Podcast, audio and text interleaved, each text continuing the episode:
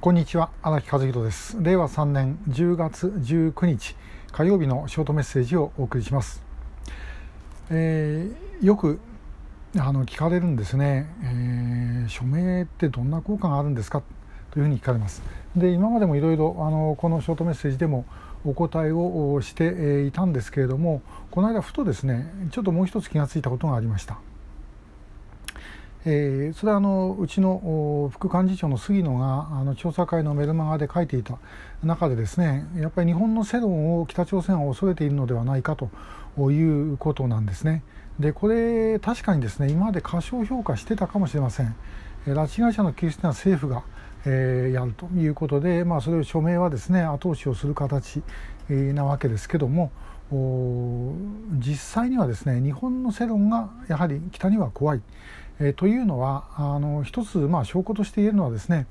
2002年の9月17日小泉訪朝そして金正恩が拉致を認めて小泉総理に謝罪をすると。で一月後10月15日には5人が帰ってくるという流れがありました。であの時北朝鮮はもう日本政府との間でえー、もうこの拉致のことを認めて出せばもうあとは国交正常化に向かうと。で拉致問題をこれでおしまいにするというふうに今話を聞いてた。で、えー、真面目に信じてたわけですね、まあ、もちろん政府の方も当然、まあ、これでおしまいにしようと思ってたわけですから、えー、それはですねまあ別にあの嘘ついてたわけではない。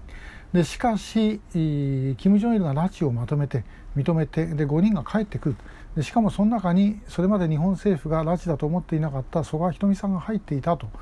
いうことでですね世論が一気にまあ沸騰するわけですね。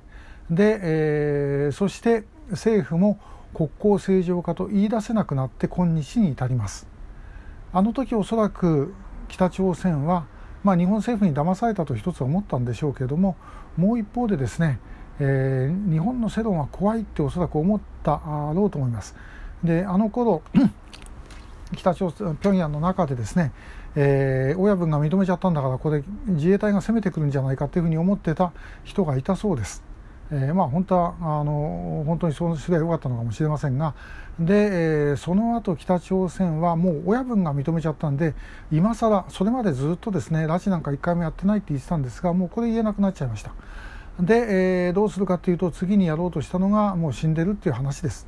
でこの間の生方議員の話もですねやっぱりそういう中から北朝鮮から出てきた情報をですねでもう死んでるんだから諦めるしかないというふうにですね、えー、まあ思わせようということですね。で、まあ、日本の中でもそれを、まあ、真に受けてかあるいは、まあ、そういう言わされてかよく分かりませんけども言っている人たちが、まあ、これも与野党ですね。別にあの生方議員だけの話じゃありません、えー、与党の中にだっています。それ以外外にもいます。ということ。からあるいはですねあの横田めぐみさんは、えー、金正恩の母親だ。で、えー、横田早紀江さんは、まあ、皇室の経につながる人だというような話です。でこれは、まあ、あのいろんな意味があると思うんですけども一つにはですね、まあ、その諦めさせるということと、えー、在日の出身の金正恩の母親であるコ・ヨンヒのことを隠そうというものがある。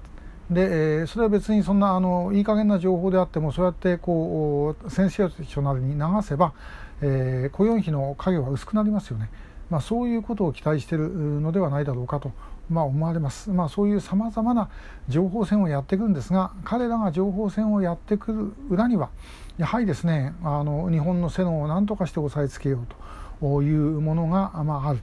えー、向こう側はですねあの横田さあの茂さんも亡くなったと。あとは早紀江さんが亡くなれば大丈夫だみたいなことを思っているという話も聞こえてきます。ですからあそういう意味ではですねあの署名活動をはじめとする、まあ、いわゆる大衆行動というのは決して馬鹿にならないんです。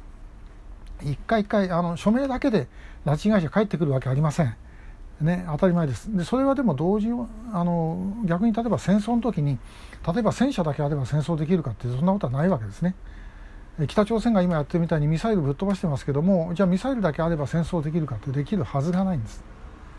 で、えー、これはもういろんなことをやっていくしかない。でその中でやはりですね世論を作っていくという意味でこの拉致のことの署名をやるそれやれる場所はもちろん限定されてますね、そこを通る人も限定されてるし、ワンや署名してくれる人っていうのは、もうその中でも一部です。それでもやっぱりやってるっていうことを署名はしてくれなくても通りがかった人は見てるわけですよね。であるいはそういうことをやったっていうのは例えばニュースに出るとか、まあ、いろんなことそして、えー、まあ、あの実は私やってんだっていう話を直接その署名の場にいなくたって、えー、その友達とかご家族とか聞いてればやっぱりそれ身近に感じるとでそういうことの積み重ねが世論につながります。えー、だから、まあ、それ本当にですねあのやっていただいている方もあの暑い中それからこれからだんだん寒くなってきます、えー、大変だと思いますけどもそれは決してですねそれが無駄になっているわけではないというふうに思っていただきたいと思うんですね。で同様に、まあ、いろんなあのイベントがあります。で、えー、緊急事態宣言が終わってですね、まあ、今あのあちこちでいろんなあのイベントの準備が進んでます。12月の4日5日は新潟で映画祭北朝鮮人権映画祭も開催され「めぐみへの誓い」をはじめとする多数の作品が上映をされますで恵みへの誓い単独でのシネマフォーラムもこれからあの行われていきます、まあ、いろんな形でできることこういうまあネットを使っても含めてなんですけども皆さん考えていただいてそしてそれやっていきましょう、まあ、その中で、まあ、署名っていうのはある意味で言うと非常にやりやすい、えことなんではないかなというふうに思います。えもう本当にですねあの全国でご苦労していただいている皆さんには、まあ、本当に感謝するしかないんですけどもこの私たちがやってる世論を作っているということがですねあの決して馬鹿にはならないんだと。それはやっぱり北朝鮮あの世論とか関係ない国だからこそ逆に彼らは恐怖感を感じるんだというふうに思っていただいていいのではないだろうかと思います。えー、ということで今日はあの署名とそして世論作りのお話をさせていただきました今日もありがとうございました